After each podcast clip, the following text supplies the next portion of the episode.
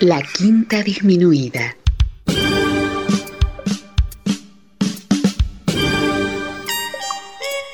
Jazz desde la ciudad más cercana al cielo.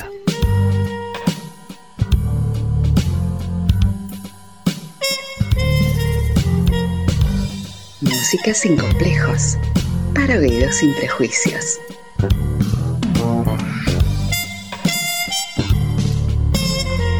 Una producción de Nicolás Peña.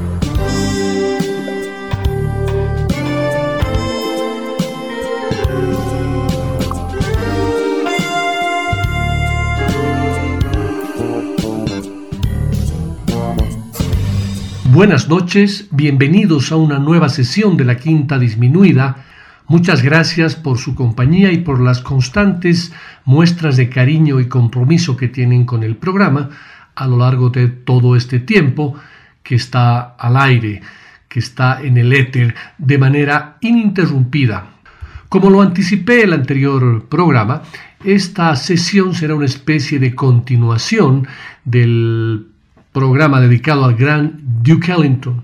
En este caso, para la sesión de hoy, escucharemos algunos de sus más importantes encuentros con otros maestros del jazz, es decir, grabaciones en las cuales el Duque haya compartido el liderazgo con otro maestro. A diferencia del anterior programa, donde todos los temas estaban compuestos o arreglados por Ellington, en este podría ser que algunos de los que escuchemos no hayan sido compuestos por él, pero con toda seguridad que los arreglos le pertenecen y además él está a cargo del piano y de la dirección. Por otra parte, y también a diferencia del anterior programa, en este escucharemos los temas de manera cronológica, con una pequeñita excepción.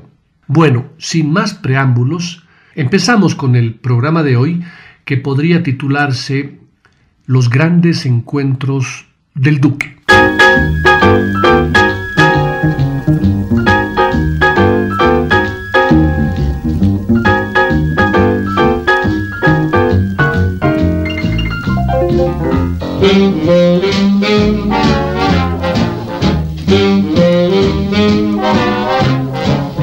El primer gran encuentro que quiero compartir con ustedes es el que el Duque tuvo con el gitano más importante en la historia del jazz.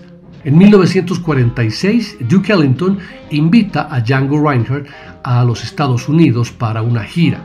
Django viaja sin guitarra y su primera pregunta al pisar Nueva York podría parecer un insulto hacia su anfitrión. ¿Dónde toca Dizzy Gillespie? El gran símbolo del swing europeo se había convertido a la causa de la revolución del bebop y quería conocer a uno de sus fundadores, a Gillespie. Ellington era un tipo elegante y cuando Django apareció demasiado tarde para actuar en su segundo concierto en el Carnegie Hall, porque estaba jugando billar, sacó su perfil más diplomático. El Duque dijo: Django es el músico más libre que conozco. Más allá de ello, el calificativo que daría Django a la gira sería de un absoluto fracaso. No es para menos. Todos aquellos anhelos y esperanzas que se habían generado en la mente del guitarrista se cayeron al tacho ni bien pisó suelo norteamericano. Django esperaba toda una comitiva que lo recibiera, pero no fue así. Incluso la sorpresa fue doble. Los estadounidenses creían que Django iba a traer consigo su propio instrumento, cosa que no sucedió. ¿Qué fue lo que hizo que el gitano no fuera con su propia guitarra a los Estados Unidos? Simple. En su imaginario, Django se construyó la teoría de que su llegada provocaría una revolución entre los luthiers y que se pelearían para lograr que él, el mejor guitarrista de jazz de Europa, aceptara tocar con sus instrumentos. Nada más lejos de la realidad. Sin equipaje y sin equipo tuvo que improvisar y compró con apuro una Gibson E S trescientos con amplificador eléctrico, algo que no conocía del todo. Acostumbrado además a su tradicional Selmer, Django tuvo que enfrentarse a un breve periodo de adaptación. Su mal humor llegó al extremo cuando descubrió que en los carteles de publicidad del evento no figuraba su nombre. Era el colmo. reconocido en su tierra como el mayor exponente del jazz europeo, había sido ignorado en los afiches. Sin embargo, también hubo una explicación para ello, aunque esta tampoco le convenció. Resulta ser que los productores conocían los desplantes del guitarrista, por lo que decidieron no citarlo en la publicidad para no provocar falsas expectativas en los fanáticos que iban a ver al gran Duke Ellington. Algo de razón tenían y lo confirmaron en la presentación realizada en el Carnegie Hall de Nueva York, donde los espectadores tuvieron que esperar cerca de dos horas a que se levante el telón debido a que Django se encontró con un colega francés y se quedó charlando o jugando billar, pese a que debía estar en el escenario. Al margen de todo ello, los seguidores que pudieron presenciar este concierto dicen que fue uno de los más destacados en el famoso teatro, donde sonó y para muchos se escuchó la mejor versión hasta entonces del conocido Honeysuckle Rose.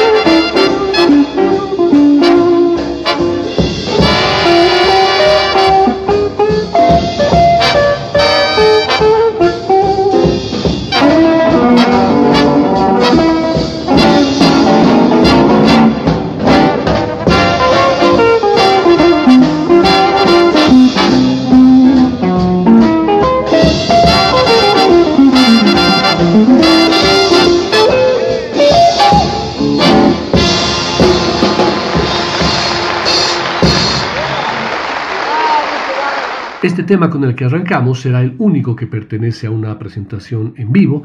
Todos los demás corresponderán a grabaciones en el estudio, donde existe una planificación anticipada en los temas, como el que tuvo el Duque con la gran dama del jazz, Ella Fitzgerald.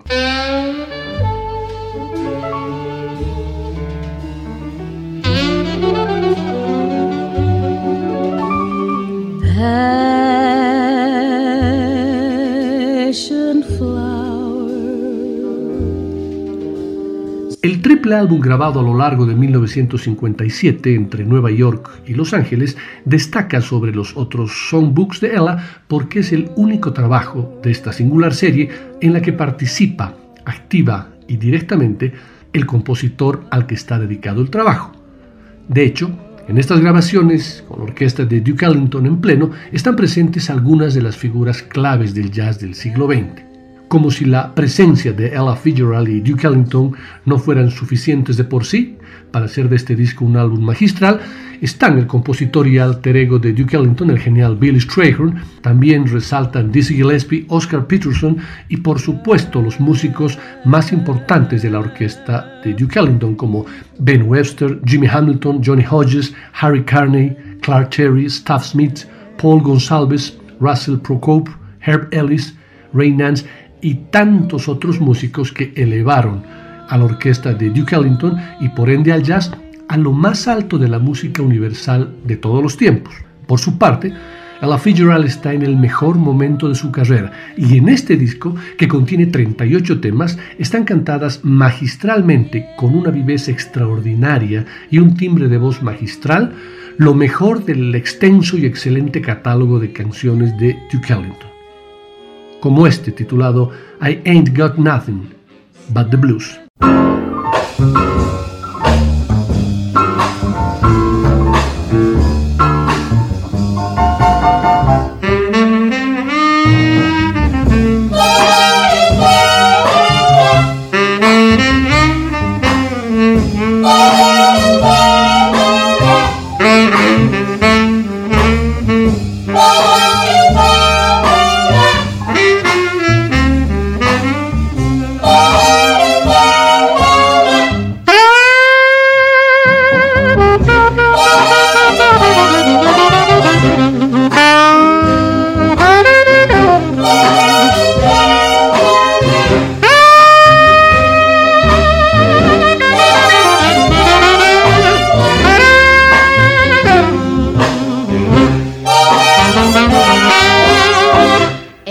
Got the change of a nickel, ain't got no bounce in my shoes, ain't got no fancy to tickle, I ain't got nothing but the blues, ain't got no coffee that's perkin', ain't got no winnings to lose, ain't got a dream that is working, I ain't got nothing but the blues. When trumpets flare up, I keep my hair up, I I just can't make it come down. Believe me, Pappy, I can't get happy since my ever-loving baby left town. Ain't got no rest in my slumbers, ain't got no feelings to bruise, ain't got no telephone numbers, I ain't got nothing but the blues. Ain't got the change of a nickel, ain't got no bounce in my shoes, ain't got no fancy to tickle, I ain't got nothing but the blues. Ain't got no coffee that's perkin', ain't got no winnings to lose, ain't ain't got a dream that is working. I ain't got nothing but the blues. Ain't got nothing but the blues when trumpets flare up. I keep my hair up. I just can't make it come down. Believe me, Pappy, I can't get happy since my ever-loving baby left town. Ain't got no rest in my slumbers. Ain't got no feelings to bruise. Ain't got no telephone numbers. I ain't got nothing, nothing, nothing but the blues. Ain't got no east, no west, no good, no best. Ain't got no man to choose. I ain't got nothing. Got nothing but the blues.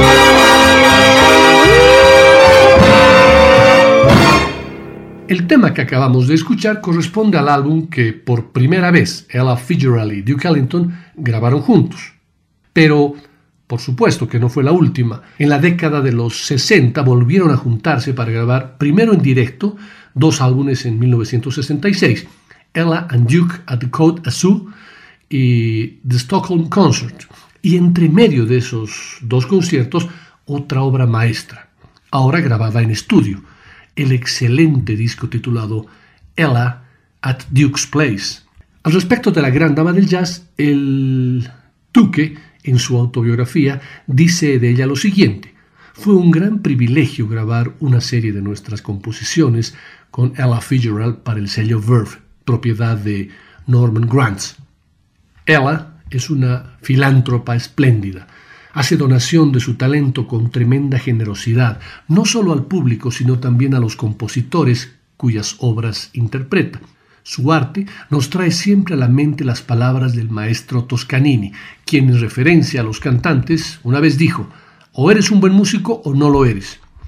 En términos de competencia musical, Ella Fitzgerald escapa a todas las categorías. El siguiente tema que escucharemos es, en palabras del gran crítico Leonard Feather, una de las composiciones más monumentales de Duke Ellington, no solamente por el tema, sino también por toda su estructura.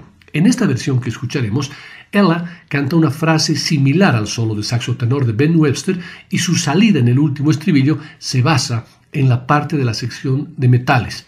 Posiblemente este tema, compuesto en el, por el Duque en mil novecientos cuarenta, se puede considerar un verdadero puente entre el epílogo de la era del swing y el albor del bebop. Cotton Tail.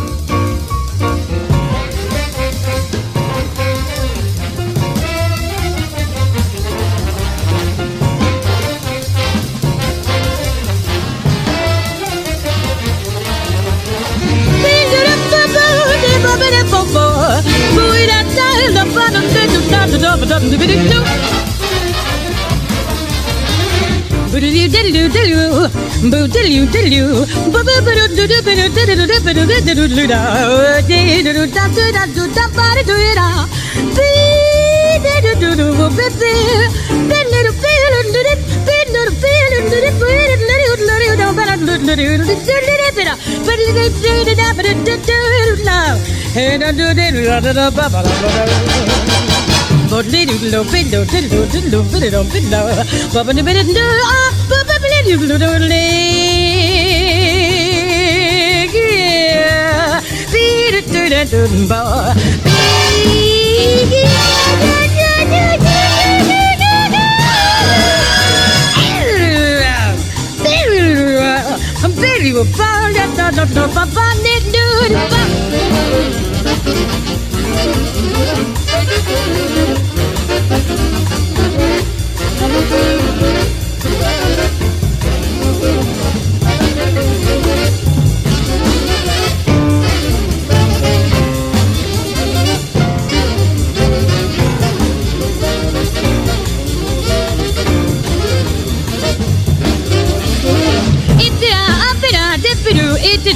You little Louie Lou, big little Louie Lou, big little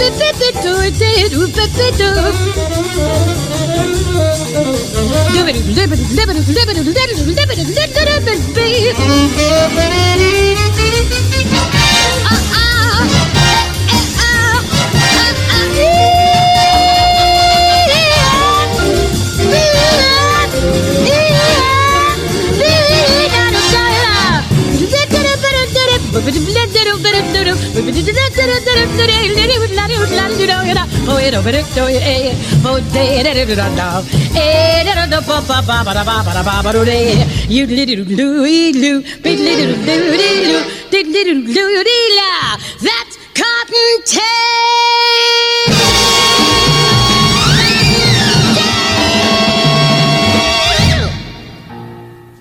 Unos pocos meses antes de grabar con Ella, Duke grabó con la cantante blanca Rosemary Clooney, una mujer que a pesar de las dificultades logró convertirse en una valiosa intérprete de los años cincuenta. Nacida en mil novecientos veintiocho en Kentucky, fue criada por un padre alcohólico y una madre ausente debido a su trabajo. Creció junto a su hermano Nick y su hermana Betty. Cuando tenía trece años, su madre se casó con un marinero y se mudó a California con su hijo varón, dejando solas a las dos niñas. Una noche de esas, su padre se fue a celebrar el final de la Segunda Guerra Mundial con todo el dinero de la casa y jamás regresó. Las dos niñas se vieron obligadas a recoger botellas en la calle para luego venderlas. Con el poco dinero que conseguían, compraban algo de comida. Cuando la situación empeoraba, las hermanas se ganaron una audición de canto abierto en una estación de radio en Cincinnati. Se mudaron y empezaron a trabajar como dueto por veinte dólares a la semana. El trabajo de las chicas impresionó tanto al director de la orquesta, Tony Pastor, que las invitó a formar parte de la agrupación. Por varios años, Rosemary y Betty viajaron junto a la orquesta como cantantes destacadas. A los veintiún años, Rosemary tomó la decisión de mudarse a Nueva York. Fue entonces cuando Columbia Records le ofreció un contrato de grabación. Blue Rose fue su primer álbum de estudio, acompañada nada menos que por Duke Ellington y su orquesta. Aunque había aparecido en álbumes anteriormente, esto había sido en el contexto de un teatro musical o grabación de varios artistas. El álbum también marcó el regreso de Ellington a la Columbia después de una ausencia de cuatro años y fue uno de los primeros ejemplos de sobregrabación que se utilizó como parte integral de la creación. El proyecto tuvo muchas dificultades debido a que Clooney estaba sin su productor habitual, Mitch Miller. Estaba viviendo en Los Ángeles y además estaba embarazada. Ellington y su orquesta estaban grabando en Nueva York y por este motivo el escudero del duque, Billy Strayhorn, fue enviado para guiar a Clooney a través de los arreglos y la grabación en Los Ángeles. Valió la pena esquivar todas las complicaciones para obtener el resultado final, como el tema If You Were In My Place, What Would You Do?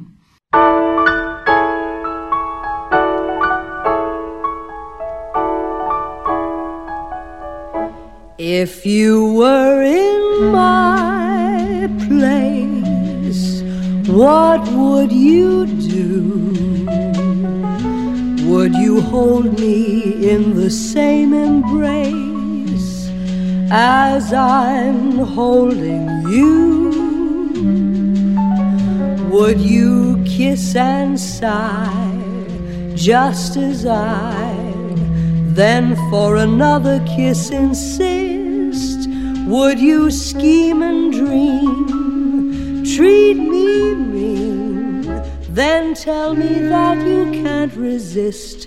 If you were in my place, what would you say? Would you say to me as I say to you, I feel that certain way? Like a heart that never spoke before, will yours say is mine? It's you I adore. If you were in my place, darling, what would you do?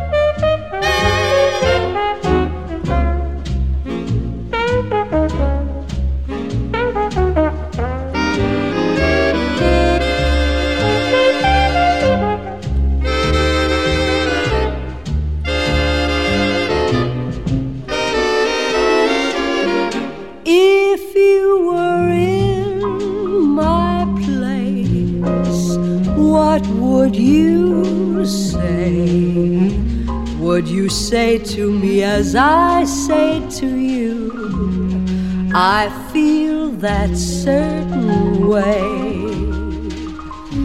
Like a heart that never spoke before, will yours say is mine? It's you I adore. If you were in my place, darling, what would you do?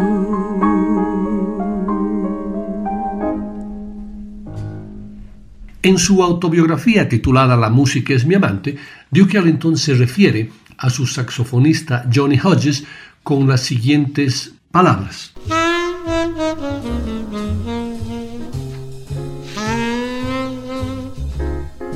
Cuando era joven, Johnny Hodges tocaba el saxo en Boston y estaba considerado como único por todos los demás saxofonistas. Todavía hoy, aún no he conocido a un saxofonista que no reconozca haberse quedado anonadado ante Johnny Hodges en algún momento de la vida. Johnny Hodges se expresa de una forma absolutamente personal.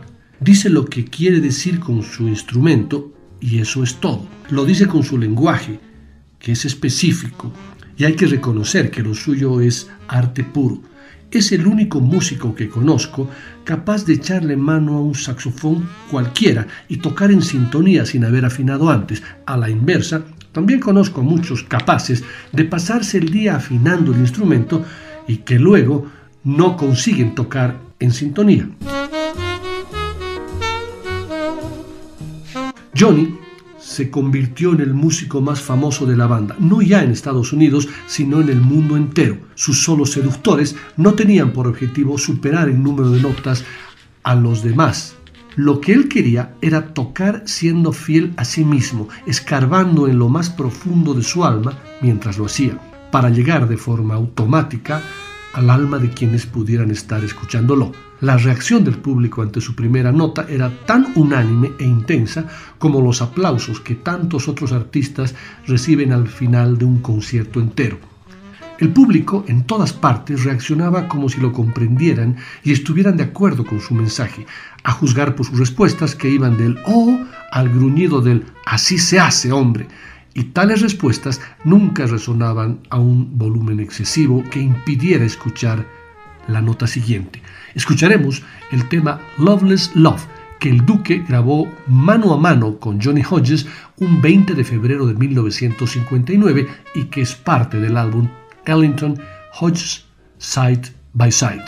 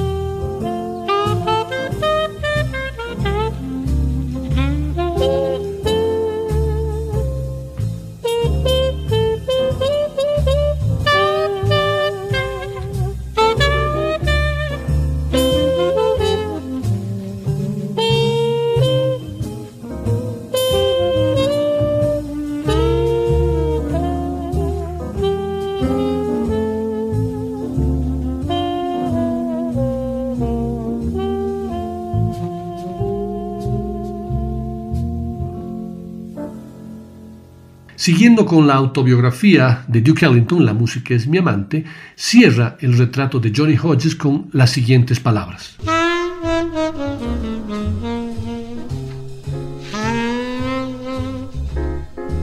El once de mayo de mil novecientos setenta estaba yo pensando en cómo convencer a Johnny para que echara mano una vez más a su saxo soprano y tocara en A Portrait of Sidney Bechet para The New Orleans Suite.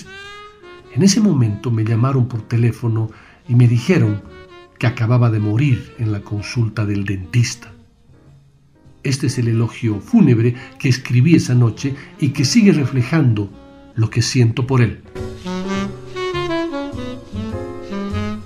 Nunca fue el showman más espectacular del mundo ni el artista más carismático en un escenario, pero su sonido era tan hermoso que a veces hacía llorar. Ese fue Johnny Hodges. Ese es Johnny Hodges. Después de esta pérdida enorme, nuestra banda nunca más va a sonar igual. Johnny Hodges y su tono tan personal y único se han ido para encontrarse con los demás, escasos, inimitables, aquellos cuyo sonido sigue siendo imposible de imitar, por decir algo. Art Tatum, Sidney Bechet, Django Reinhardt, Billy Strayhorn. Johnny Hodges a veces sonaba de forma hermosa, otras de forma romántica, y en ocasiones la gente describía su sonido como sensual. He escuchado a mujeres decir que su sonido era simplemente irresistible. Escucharemos este encuentro de Johnny Hodges con Duke Ellington en el tema Just Squeeze Me, But Don't Tease Me.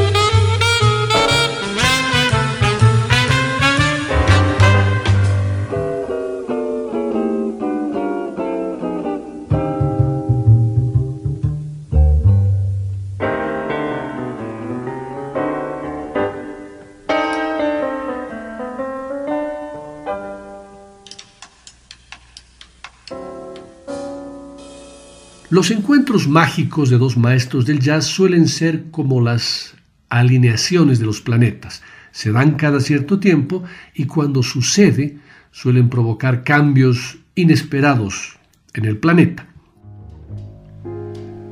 In my solitude,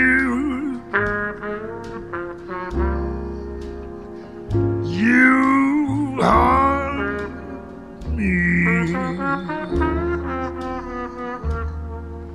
Diego Fisherman nos cuenta que debe haber pocos músicos que representen tan cabalmente al jazz como ellos. Y debe haber pocos también cuyas historias sean tan atípicas dentro de la historia del género. Duke Ellington y Louis Armstrong nacieron con dos años de diferencia, en mil ochocientos noventa y nueve y mil novecientos uno respectivamente. Alrededor de mil novecientos treinta, ambos ya habían cristalizado estilos altamente individuales. Ambos influyeron, tal vez más que ningún otro, toda la historia futura del jazz. Y para ambos, la historia del jazz pasó casi desapercibida. Ni el bebop, ni el jazz rock, salvo alguna incursión de Ellington con el piano eléctrico, ni Miles Davis, ni Thelonious Monk, ni John Coltrane, ni Bill Evans dejaron la menor marca en ninguno de los dos, que... sin embargo, siguieron activos hasta principios de los años setenta. Louis Armstrong, una vez que se hizo famoso como músico de jazz, siguió su carrera más como showman que como otra cosa. Su estilo, aunque mucho más domesticado en cuanto a la dosis de improvisación colectiva, siguió siendo el de los años veinte y treinta. Ellington, en cambio, evolucionó llamativamente, pero su evolución siguió caminos propios, muy poco identificables con el desenvolvimiento general del jazz. El complejísimo mundo de la Far East Suite de mil novecientos sesenta y siete es el mismo de Black, Brown and Beige de mil novecientos cuarenta y dos, sin embargo llevado hasta sus límites posibles. Exitosos, mimados por el público blanco, incluso por los presidentes norteamericanos, para quienes los dos tocaron en la Casa Blanca, aunque en distintos momentos, canonizados en vida, Armstrong y Ellington llevaron existencias paralelas en más de un sentido. Ya se sabe, las paralelas no se tocan y el postulado estuvo a punto de ser cierto. Pero el azar de una pausa en el medio de las giras de ambos, la voluntad del productor Bob Till y seguramente alguna curiosidad acerca de cómo iría a sonar todo, hicieron el milagro. El tres y cuatro de abril de mil novecientos sesenta y uno, Louis Armstrong, como trompetista y cantante, se sumó a Duke Ellington en piano y a parte de su banda. Tommy Yan en trombón, Barney Bigard en clarinete, Mort Herbert en contrabajo y Danny Barcelona en batería. Ya habían tocado juntos brevemente y sin que hubiera la más mínima interacción entre ambos. En un All-Star Session, producida por Leonard Feather en mil novecientos cuarenta y seis, pero esta vez fue diferente, sobre todo porque Armstrong actuó como par de los músicos de Ellington. Resultan especialmente interesantes sus diálogos musicales con Bigard, y cantó como si siempre hubiera sido el vocalista preferido de Ellington, como en la maravillosa Azealia.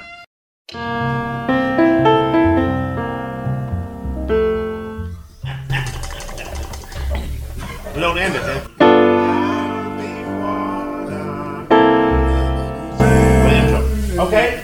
But we relax on it. Then you hit a chord, Azealia, and then you take it. See? What? Oh, it's well, well, okay. Well, well, oh, yeah, okay, I know. It's a little faint chord. Washington, boss, you make a tune up there. Take eight. Not that long. Ready?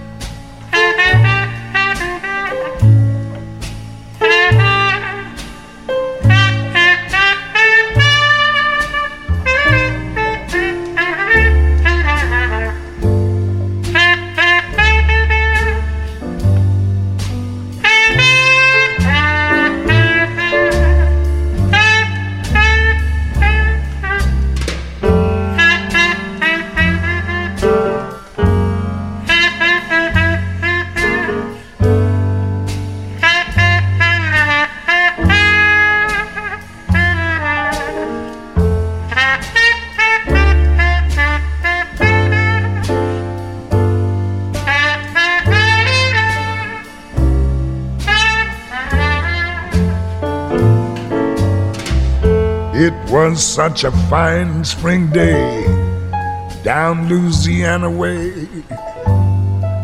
with fragrance divine, oh baby, and such magnificent regalia, oh so fine, azalea.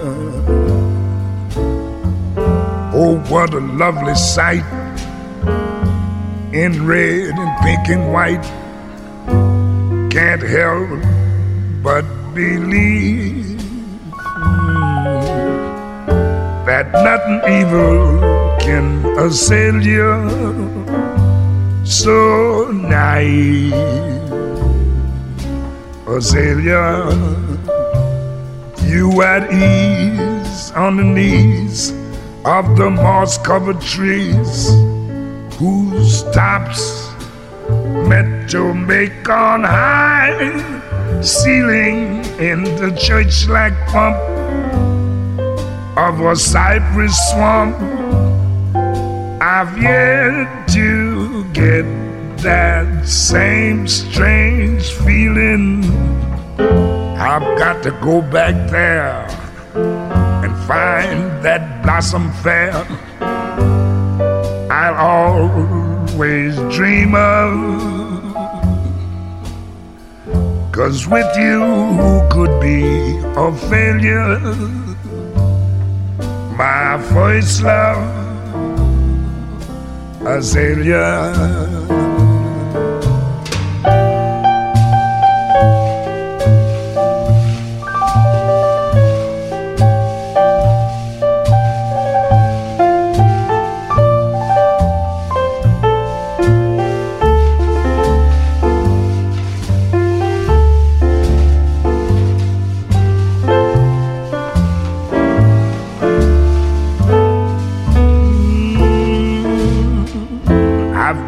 Go back there and find that blossom fair I always dream of.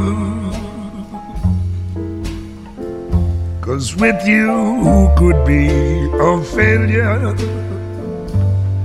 My first love,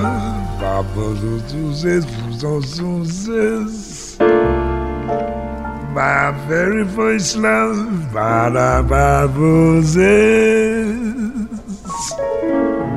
azalea.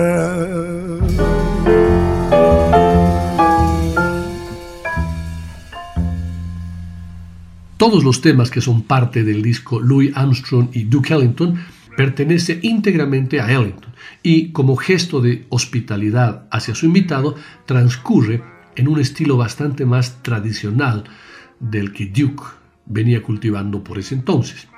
Las sesiones fueron editadas en su momento en dos discos, Together for the First Time y The Great Reunion of Louis Armstrong and Duke Ellington, en una nueva reedición remasterizada con tecnología de veinticuatro bits y noventa y seis kilohertz a partir de las cintas originales de tres tracks. Estos dos discos aparecen agrupados en un primer C D, pero como en las ofertas de los colectivos hay más, la cajita de cartón alberga un segundo C D, y en el que se incluyen cerca de cincuenta y seis minutos totalmente inéditos hasta el momento. Las tomas descartadas inicialmente y las entradas falsas podrían tener un valor meramente documental, y en unos pocos casos, donde no hay más que unos pocos compases, voces y risas. Es cierto, es así, pero la mayoría del material es de una musicalidad impactante. Es claro, no podía editarse más de una toma y había que elegir entre varias, cada una con sus solos, cada una distinta de la otra. La tecnología, la moda de los homenajes y la manía de la exhaustividad hacen que las reglas hayan cambiado. En este caso, por suerte.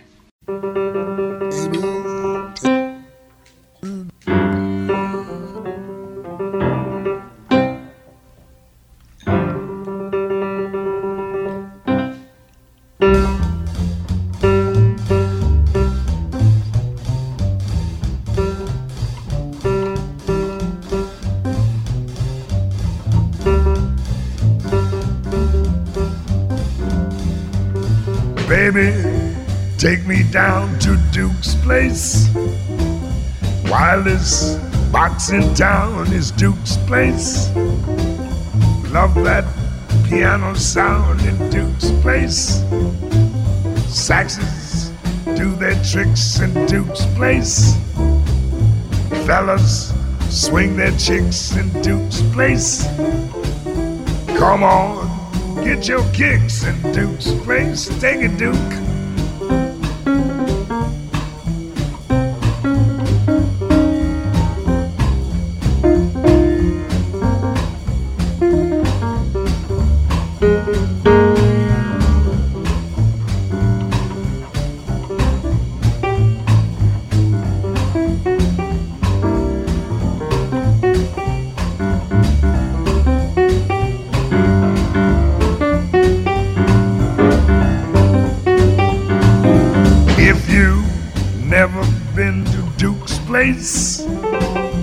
Take your tootsies into Duke's Place. Life is in the swim in Duke's Place.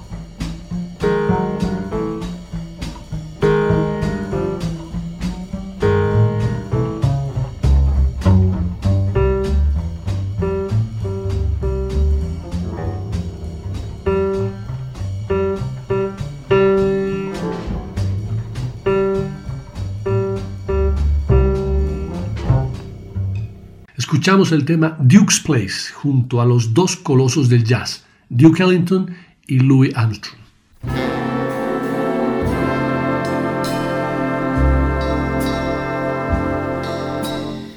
El siguiente tema que escucharemos en esta sesión, bautizada como Los Grandes Encuentros del Duque, será un verdadero encuentro entre la más pura realeza, ya que escucharemos al Duque y al Conde.